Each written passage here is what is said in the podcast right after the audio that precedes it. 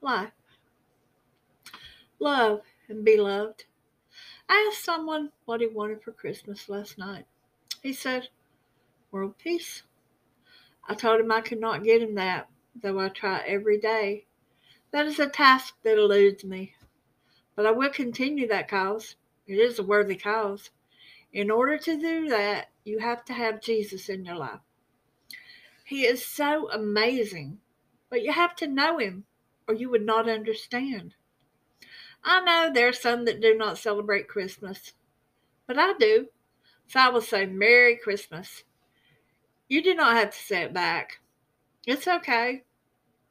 The Spirit has struck me this year more than any other year. Oh, not the present buying, but the feeling in my soul kind of thing.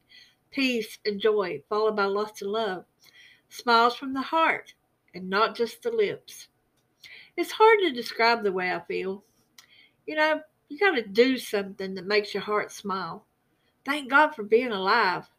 But most of all, love each other.